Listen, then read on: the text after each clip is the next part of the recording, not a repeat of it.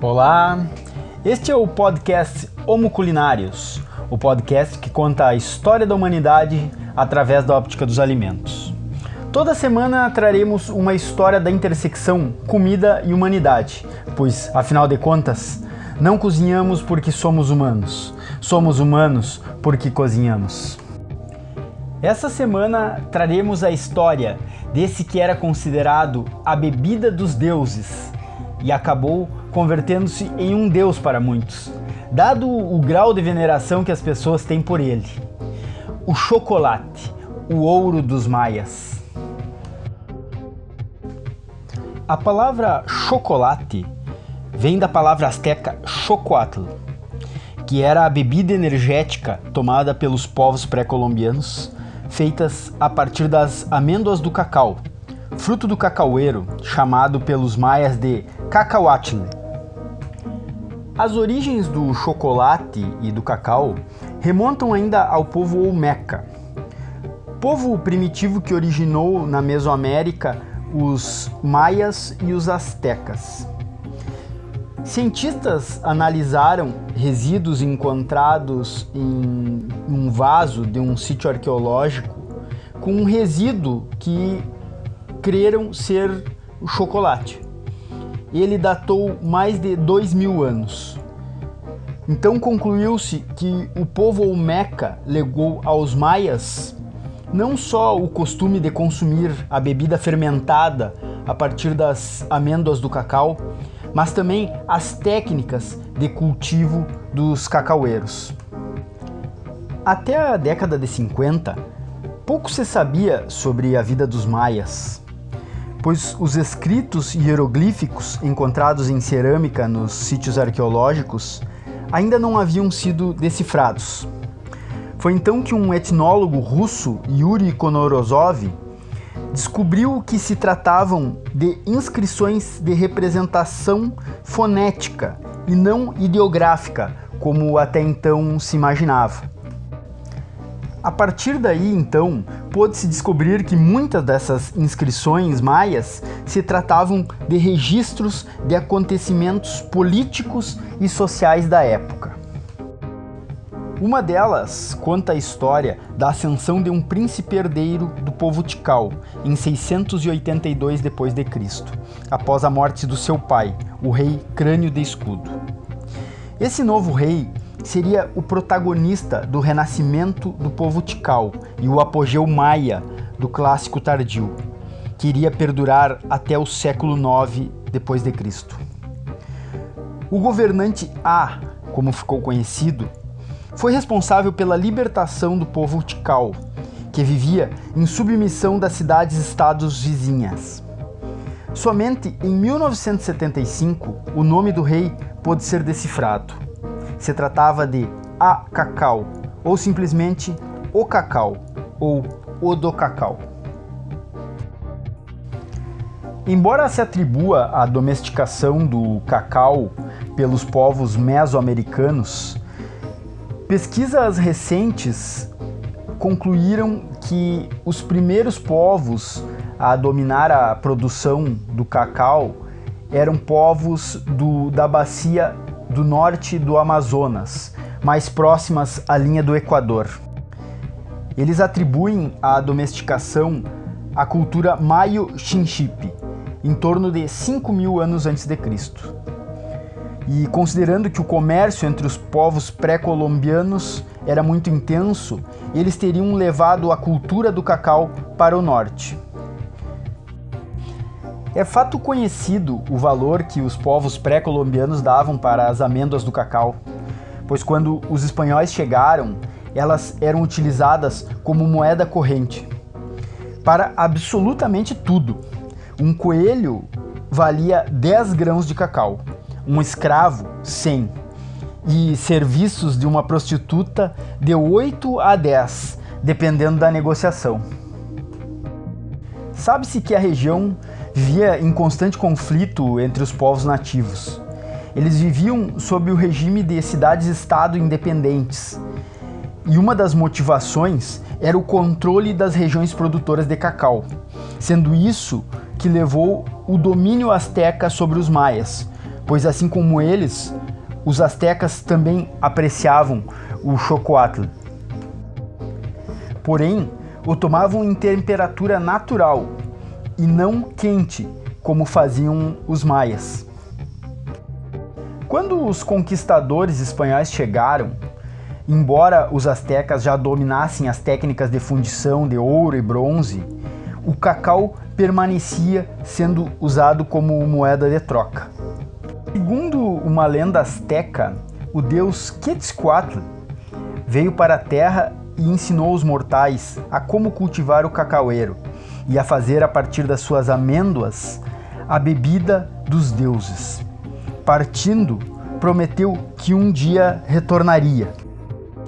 Segundo uma versão da história, essa crença teve um alto custo para os astecas, pois quando o conquistador Hernán Cortés aportou suas naus e tentou contato com os nativos astecas, devido à armadura e às joias que utilizava, os astecas pensaram se tratar do retorno do deus Quetzalcoatl, levando-o diretamente até o rei Montezuma, que o recebeu com toda a pompa digna de um deus. Foi o início do fim do Império Azteca. Neste evento, que foi documentado por um acompanhante de Cortés, o imperador Montezuma deu a Cortés o chocoatl, a bebida dos deuses, em taças de ouro puro. Segundo os registros, Cortés não apreciou a bebida amarga, mas quando seus navios partiram, levaram consigo as amêndoas do cacau para apresentar ao rei Carlos V da Espanha. Outra versão histórica diz que Cortés teria sitiado o rei que se resguardava na cidade de Tenochtitlan, que ficava no meio de um lago. Ficando praticamente sem suprimentos, ele acabou recebendo o conquistador, mas não chegaram a um acordo, pois o imperador Montezuma não teria aceitado a submissão ao reino espanhol, fazendo com que posteriormente Cortés fizesse acordos com outros grupos e etnias que eram subjugados pelos astecas e assim conseguindo formar um exército que acabou derrotando o rei Montezuma. Eu pessoalmente prefiro acreditar na versão da lenda, que é muito mais interessante. Mas uma vez derrotado Montezuma, seja pela força das armas ou pelas doenças levadas pelos europeus para lá, o fato é que o Chocoatl foi parar na Espanha. E assim como Hernán Cortés, os espanhóis também não apreciaram num primeiro momento a amarga bebida dos astecas, sendo utilizado então como remédio para dor abdominal devido ao seu amargor seguindo a lei dos humores de Galeno. Porém, logo eles passaram a misturá-lo com mel ou com açúcar. Foi quando o chocoatl começou a popularizar-se na Europa e trocou de nome, passando a chamar-se chocolate. Já no início do século XVII, a bebida fermentada dos maias e apresentada pelos astecas aos espanhóis já era moda entre toda a nobreza europeia. Logo começaram a surgir casas especializadas na venda do chocolate em toda a Europa. A primeira delas foi inaugurada em 1657 em Londres.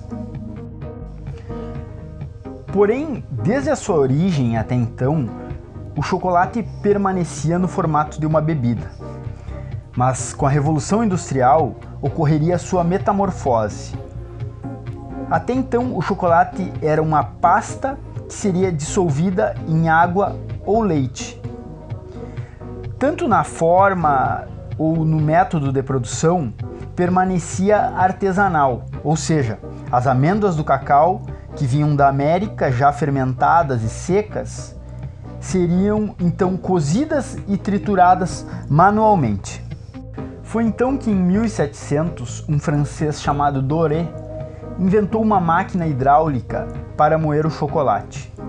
E logo mais foi criado um moinho a vapor. Já em 1828, o químico holandês Conrad van Houten criou um método que retirava a manteiga do cacau, formando assim o cacau em pó. E já em 1847, o inglês Joseph Fry descobriu uma forma de deixar o chocolate moldável, quando misturou o cacau em pó com açúcar e com manteiga de cacau. Nascia então o primeiro chocolate em barra. Ele também criou a primeira fábrica de produção em massa de chocolate, a Fry's Chocolate Cream tornando o chocolate então muito popular na Europa. Já em 1875, o suíço Daniel Peter criou o chocolate ao leite, incluindo na receita o leite em pó desenvolvido anos antes por seu conterrâneo Henri Nestlé, deixando o chocolate mais suave e cremoso. Com a industrialização do processo, o negócio do chocolate passou a ser muito atrativo e logo surgiram muitas marcas ainda conhecidas hoje, como a Nestlé, Lindt e Hershey. Com a industrialização, logo surgiram propagandas que estimulavam o consumo do chocolate em barra. O chocolate, então, inaugurava uma nova atividade, a publicidade. A chegada do chocolate na Europa exerceu uma influência tão grande que na França do século XVII ele transformou-se em um monopólio estatal. Segundo a lenda, o amor da corte francesa foi selado quando a chocólatra Ana da Áustria se casou com Luís 13, em 1615.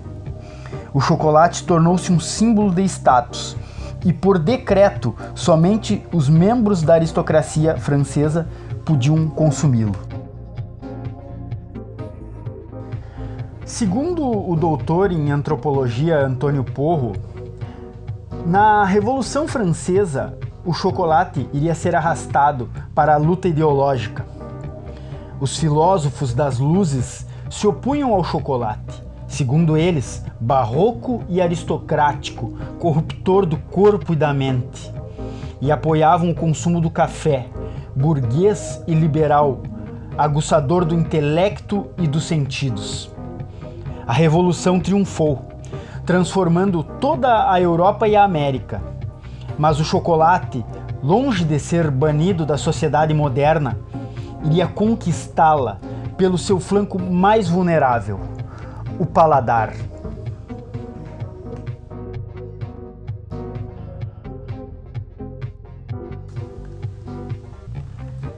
Desde a bebida sagrada dos povos pré-colombianos até a sua forma mais moderna, é incrível o poder que o chocolate exerce há milênios na humanidade. Como dissemos anteriormente, o chocolate deixou de ser a bebida dos deuses para converter-se ele mesmo em divindade.